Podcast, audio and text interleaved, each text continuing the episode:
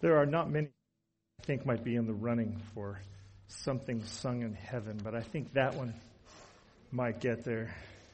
It's straight out of Revelation, so it seems to me that it might just be the actual song of the redeemed or something. That, you know, the Lord says, hey, Mike, we have a really cool piano for you to play. Would you sit down over there? And Henry, you know, I know you thought you had a really nice guitar, but we have one for you to try. Imagine the Lord setting up the band and saying, okay, just enjoy yourselves. We're going to do the Revelation song. I like your version so much better than Phillips, Craig, and Dean. Sorry, Philip, Craig, Dean.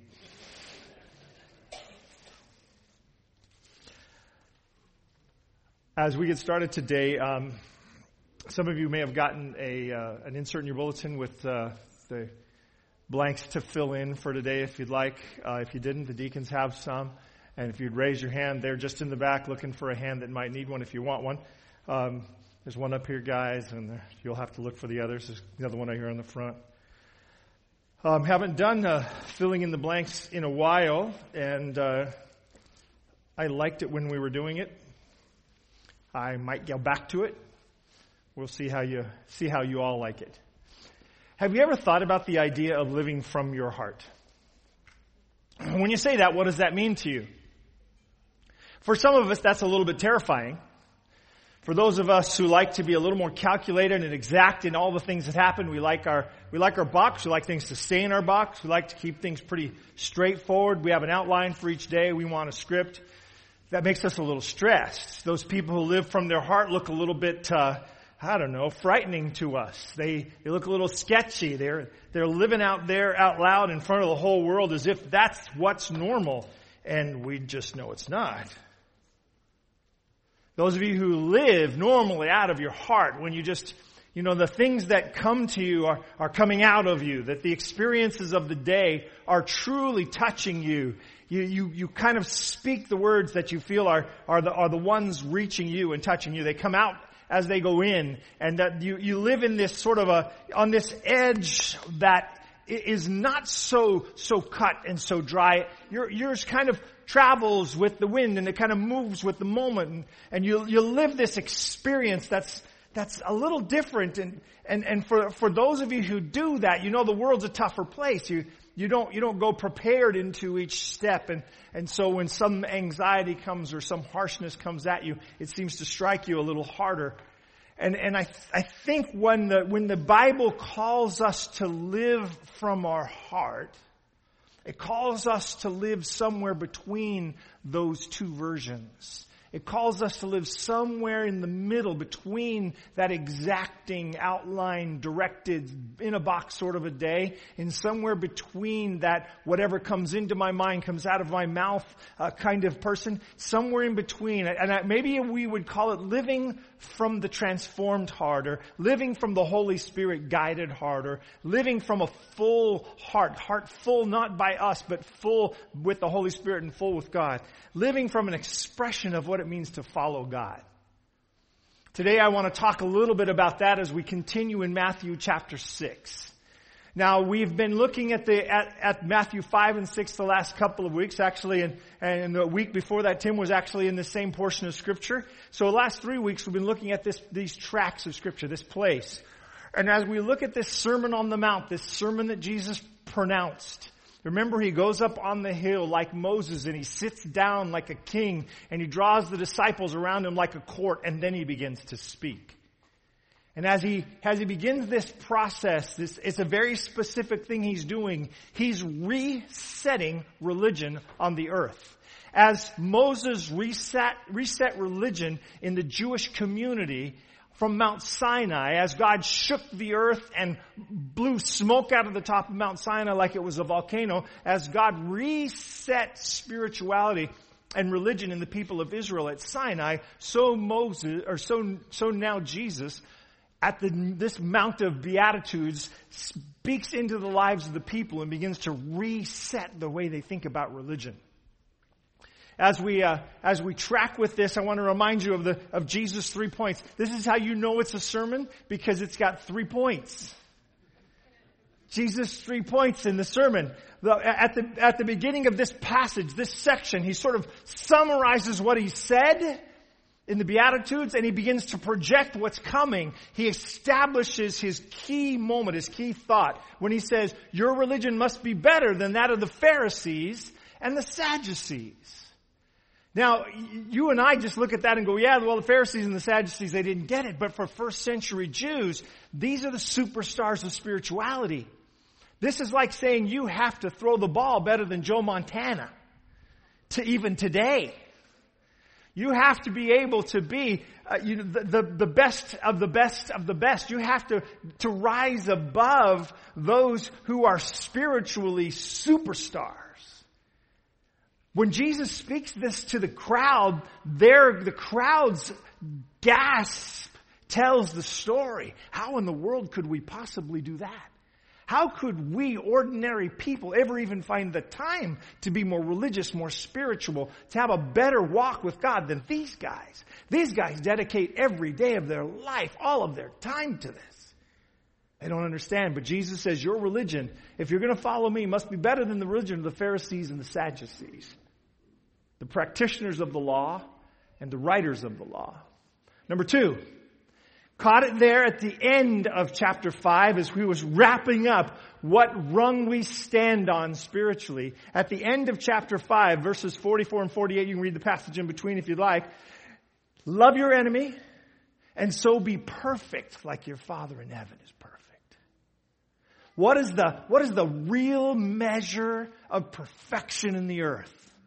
Learning to love your enemy. It's not all the things they think it is. You see, that's the Pharisees and the Sadducees had thought they'd figured it out. Paul himself, speaking of being a Pharisee of Pharisees, said, man, I had this thing down. I was sure I had it. And if you've read chapter 5, this section right before, Jesus raises the standard of behavior. The Pharisees had measured down the rules till something they could achieve. They had laid the rules down to a level that they could step into, that they could achieve. And Jesus raises it up to the top rung of the ladder, and he says, everything that you do has to be perfect.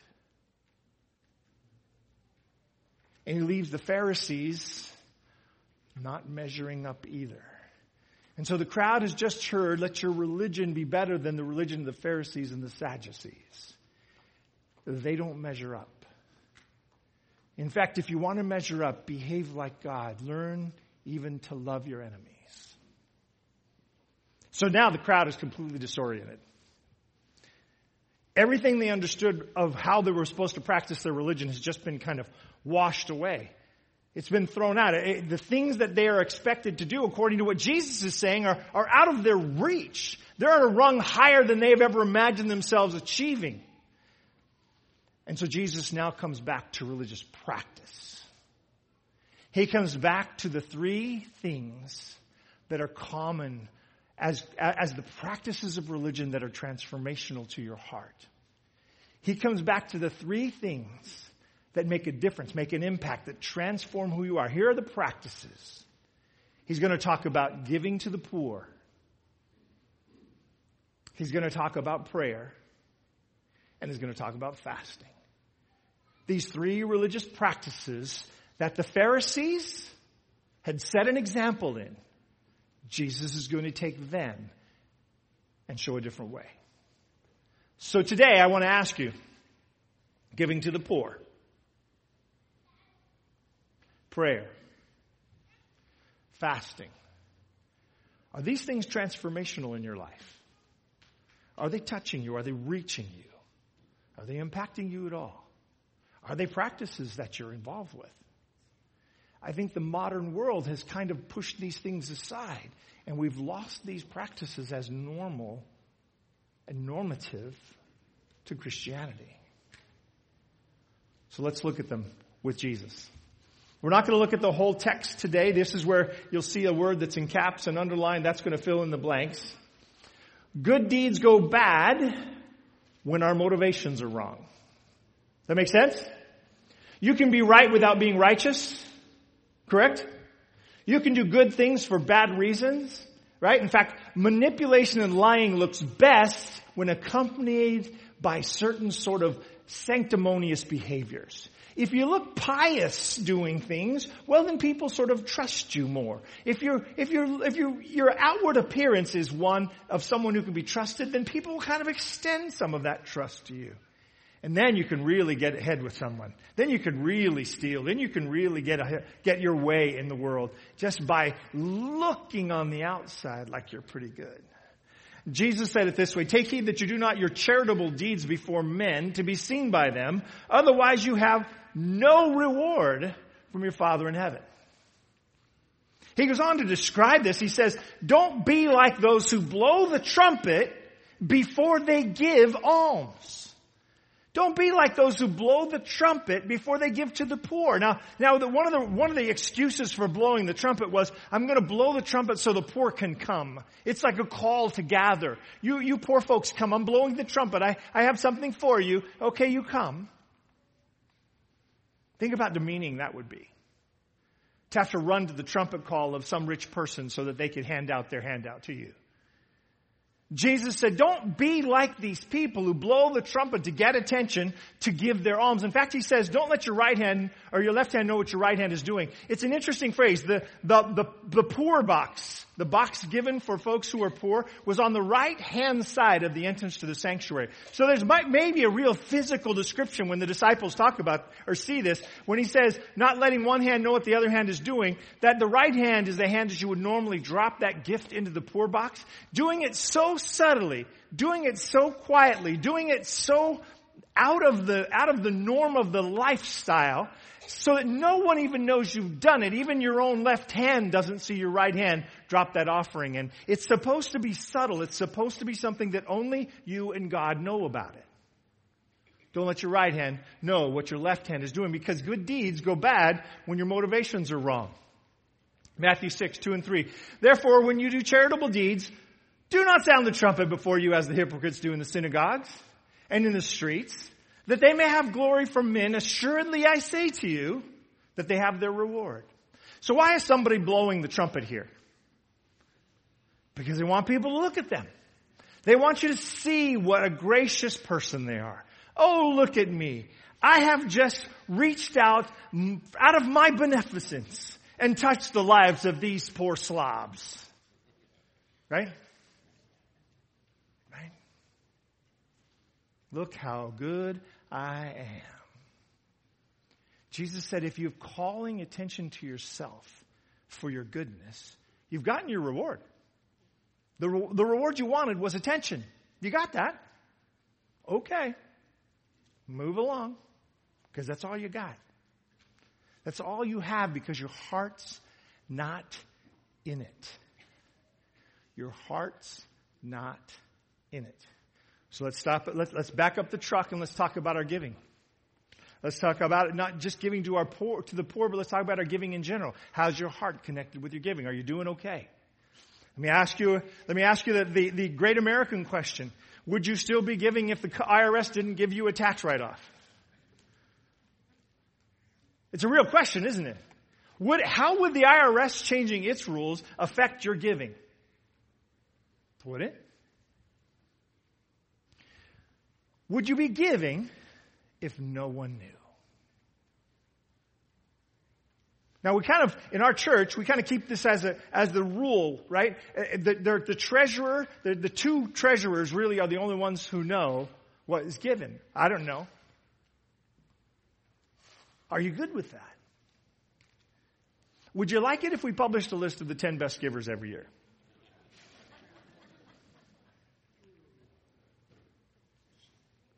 Would you like it if we published a list of the 10 worst givers every year? Would you like it if we published a list of the non-givers every year? How would all this fit into your life? How would it affect your heart?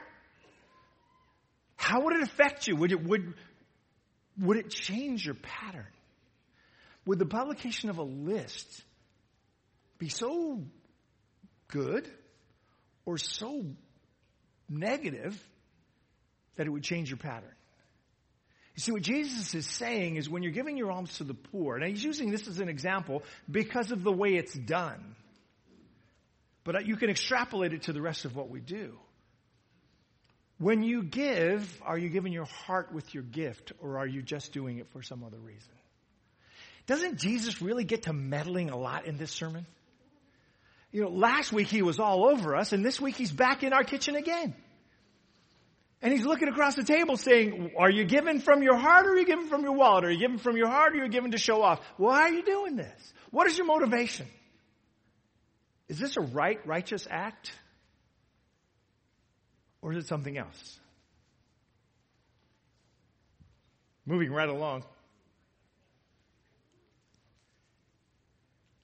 Even I'm starting to sweat. Prayer is never show and tell. Prayer is never show and tell. Have you ever been to a church where, or any place actually, where the person who was praying, you could tell, was there to show you how awesome they were at it? They get up and, you know, you talk to them normally and they have a normal sort of pattern of living and life and the way they speak. And suddenly you hand them a mic and their voice lowers a couple of octaves and they begin to speak in King James English only. O thou who inhabitest the heavens. Oh, thank you, Sam. You know what I mean? That they have this normal way, and when they start to pray, it's not like a conversation between somebody they know and are acquainted with and their friend. It becomes a demonstration of their ability to do this. You see, one of the weird things that would go on with these guys is when they prayed, they would do all kinds of interesting things as well. Standing in the synagogues. So the synagogue wasn't a bad place to pray. You could pray in church, right?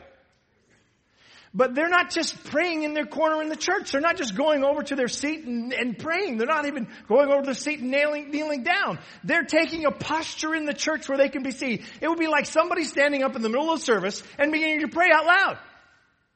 You would take your garment and you would cover your head and then you would begin your prayer and you would just do it nice and loud so everybody in the church could hear you. Would you think that was weird? It was pretty common practice in the first century. They go to the corners. This is an interesting phrase. They go onto the corners of the streets. It looks like they kind of go over in a corner. The idea is they go to the intersection of two major streets. And they pray there. They make sure that they're there at that intersection at the hour of prayer so that they can pray in front of the folks who pass by. It's extremely pious if you can get caught in the middle of the street while praying. The hour of prayer, the trumpet blows, and you stop in the middle of the street. You pull your coverings over your head, and you block traffic for the next, 5 or 10 minutes.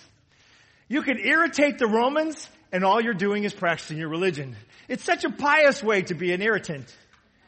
Everybody in town has to stop what they're doing till you're done praying. And those unholy folks who don't regularly pray are stopped. And you think to yourself, maybe they'll actually pray because I've stopped them. You know, they were going to blow right through the hour of prayer and just keep going about their business. And those filthy Romans, I've at least stopped them for a moment so they're not overrunning our people in their spirituality.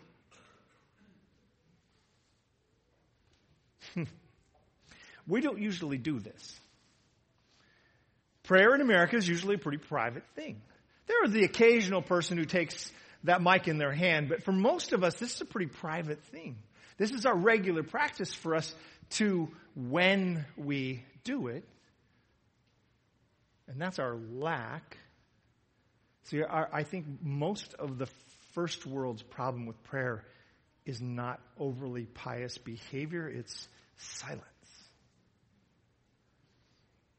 I think for us, this would be changed to if you pray, not when you pray. Because most of us have trouble stopping. And maybe we would need one of those guys to step out into the street in front of the traffic to stop us, to remind us to pray. I don't know how we change this. I don't know how we change it. but we need to change it. We need to get back to being people who pray on a regular basis.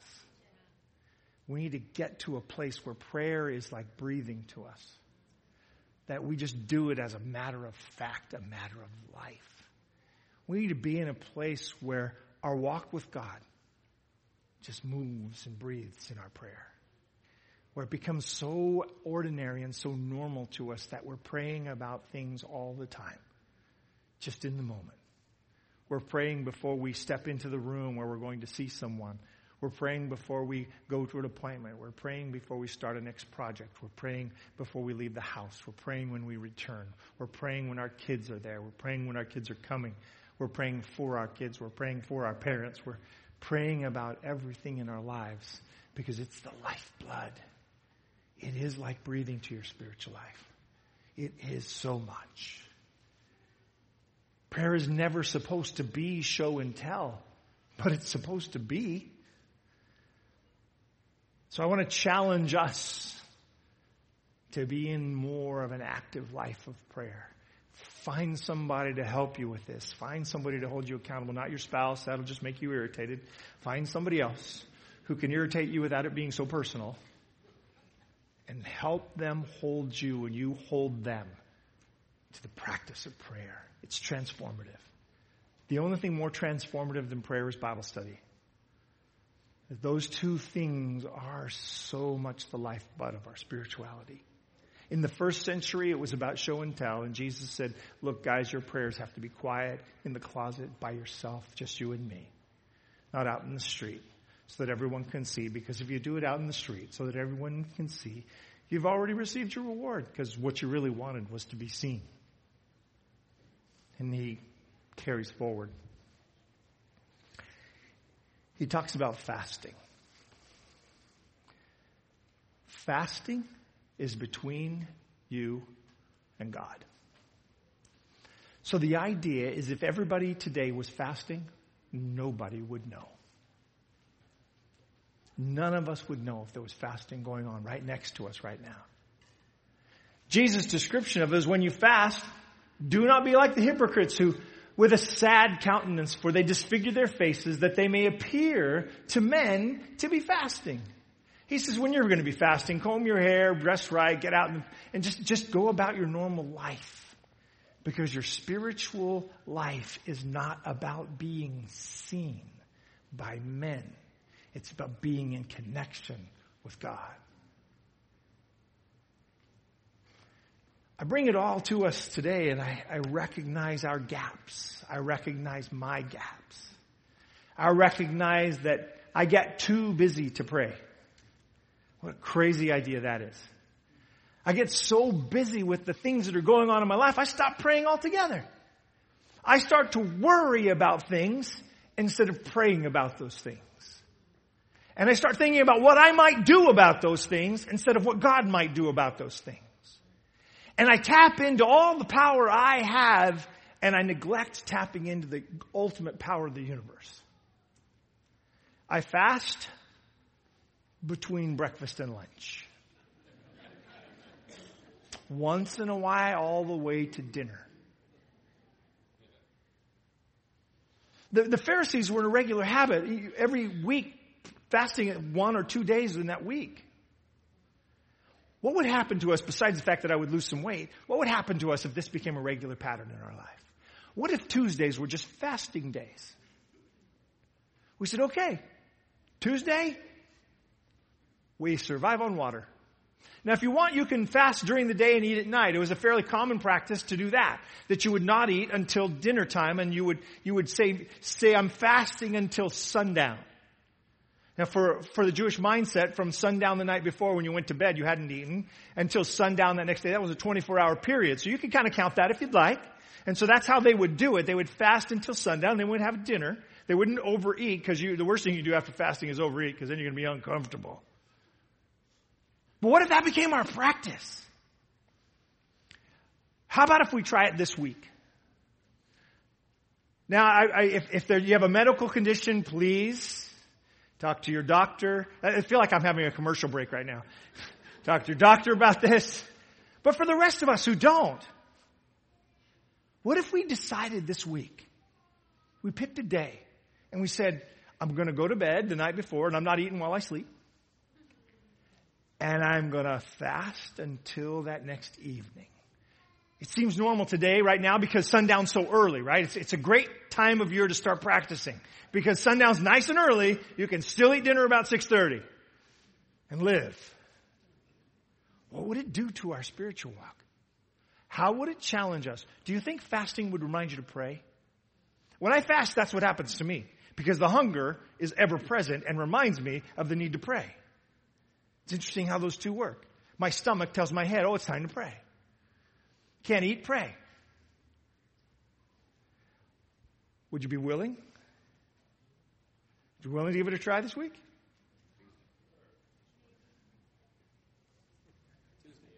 Tuesday? Okay, Tuesday. Tuesday is official fast day. Yes? Tuesday. Are you in? Yes. Tuesday. I'll give you a topic to pray for. Tuesday, prayer, fast. For what's going on with the next phase of our building. Whatever happens. Whatever God wants to do. I don't care how you pray about it. Pray about how God wants to do it. Tuesday. This Tuesday? This Tuesday. Yes? Okay. 12 of us. I got like 12 people going, yeah, I'm in for that. And then the rest were like, I got meetings on Tuesday. I can't be hungry that day. I don't want to be the angry guy at the meeting. Try Wednesday then. Would it be good? Would it be different? Would the practice of these things change who we are? We do not have enough regular, this word is going to be a little hard, rituals in our spiritual walk. Israel was called to come to Jerusalem 5 times a year to celebrate rituals to remind them of their relationship with God. They began to learn practices of their daily walk that helped them to make sure that they were staying in contact, staying in regular relationship with God. What are your practices? What are the things you're doing? There are lots of ways. Right now, YouVersion has become my friend. We've been engaged, Brenda and I and another family in the church, engaged in reading through the Bible. And every morning, that thing pops up on my phone and reminds me, hey, time to do your devotional. We're reading this today. And it's great because I can just put it on audio and I can listen to it. It's, I can shave while I'm listening and I can do other things. Or I might even actually stop what I'm doing and read it.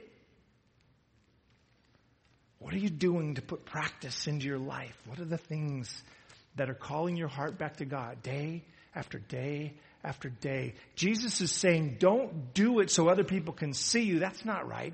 But do it so that I can connect with you. Do it so that we have a relationship. Do it so that your walk is regular. Do it so that the iron is being sharpened every day as you walk with me.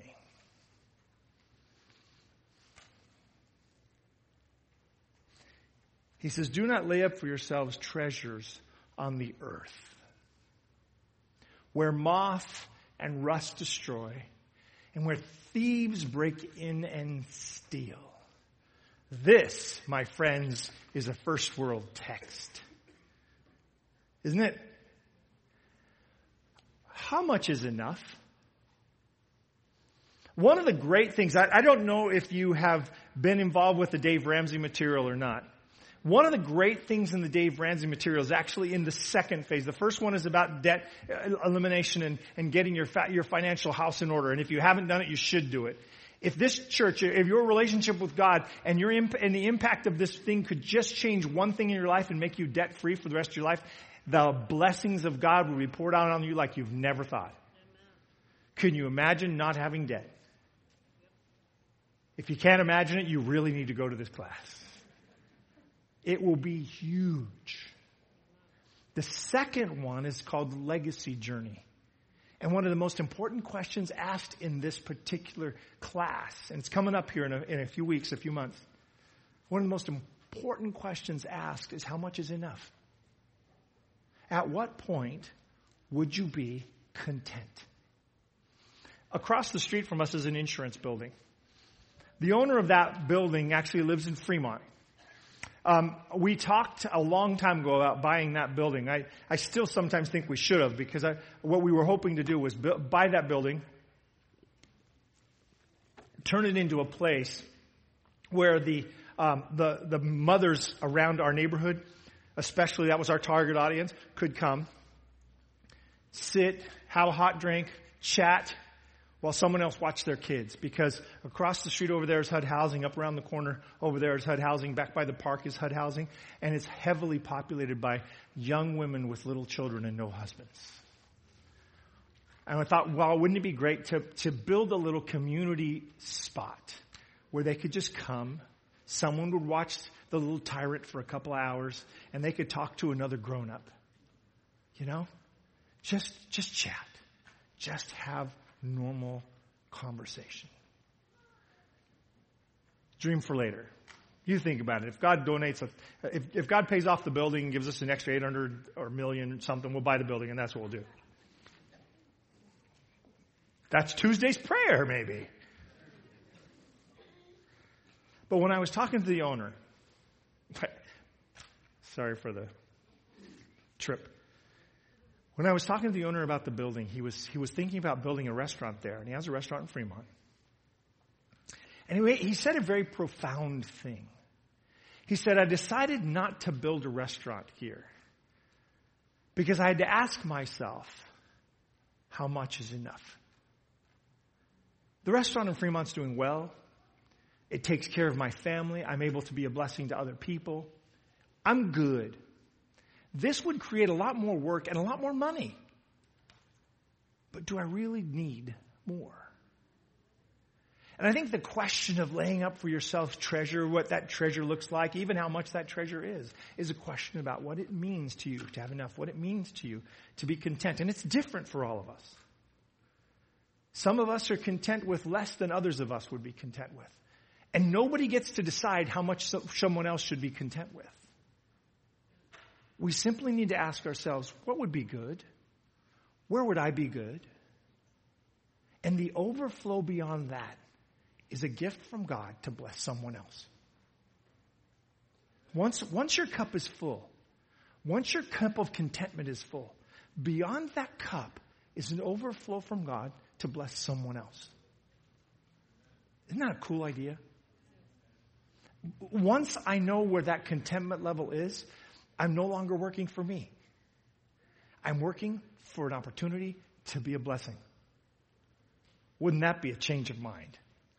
Wouldn't that be a cool change of thinking? Don't lay up for yourselves treasures on earth because mobs are coming in and rust is going to destroy, thieves are going to break in and steal. Instead, he says, lay up for yourselves treasures in heaven where they're good, they're protected, they're permanent. Lay up treasures in heaven. Now, Jesus did not call everyone in the earth to a vow of poverty. It's absolutely true. He often speaks of blessing you, blessing people, pouring out his blessings on you in such a way that you're not even able to hold them. Right? That's what Malachi 3's promise is. If you give me your tithes, test me in this thing and see if I will not open up the windows of heaven and pour you out a blessing that you cannot contain. So clearly, he's not saying all of you guys should live under a bridge. But we have to decide how much is enough.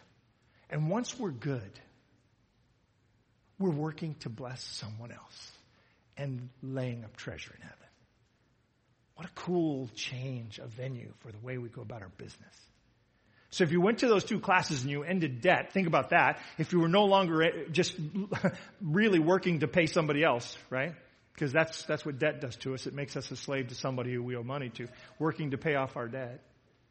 And we were just content. We got to that point of contentment. And every day we went to work so we might be a blessing.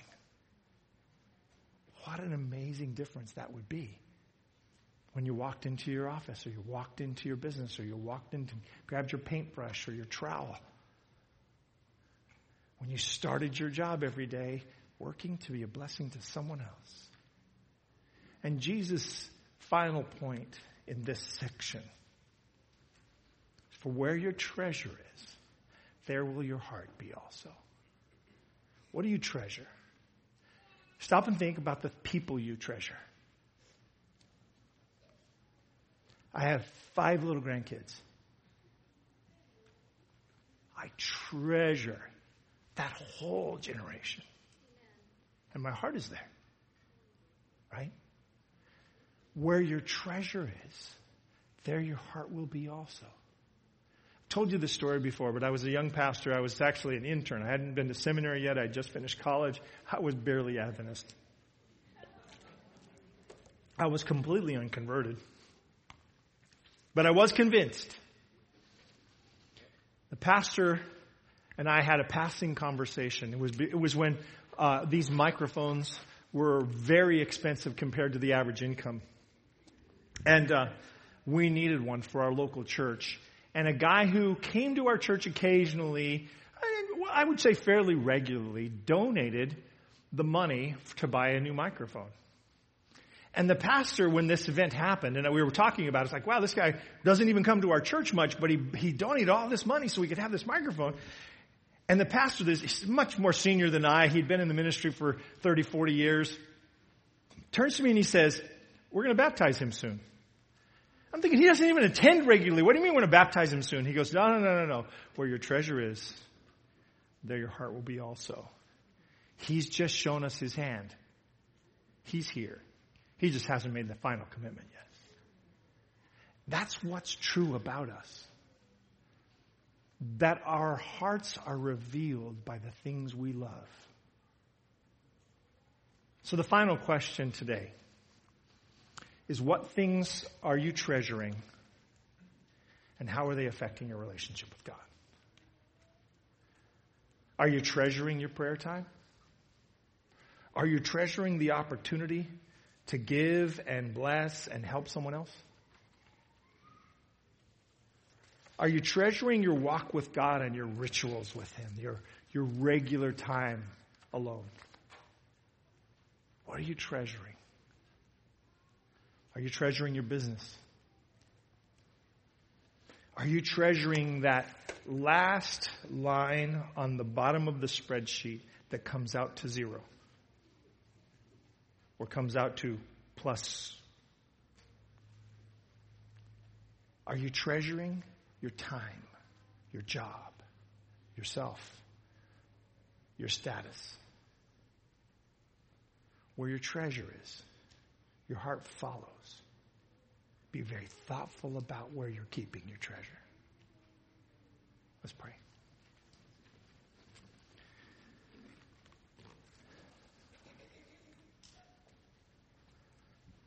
Father in heaven, it's a little tough, frankly, to go through the sermon of Jesus here, because it's oh so personal. We recognize that Jesus set the rung of religious achievement far above the head of the Pharisees. And far above ours. And a call for us to come to Him each day. Seek His guidance, His blessing, and surrender ourselves to Him. And Lord, this challenge for our heart to be in our faith.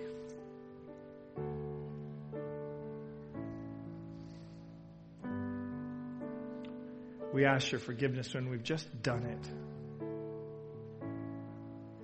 without actually having our heart in it. When we've practiced unrighteous religion. When we've prized being right over being compassionate and loving and like Jesus. The days we've forgotten to pray. The days we've forgotten you were there.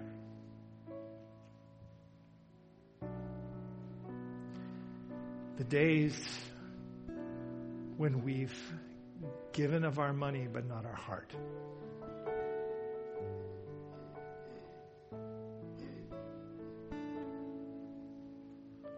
Father, we pray that you would take our hearts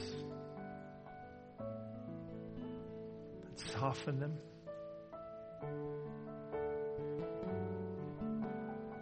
That you would break up the stoniness and replace it with flesh. That you would take us in your hands and you would mold us and fashion us into the likeness of Jesus.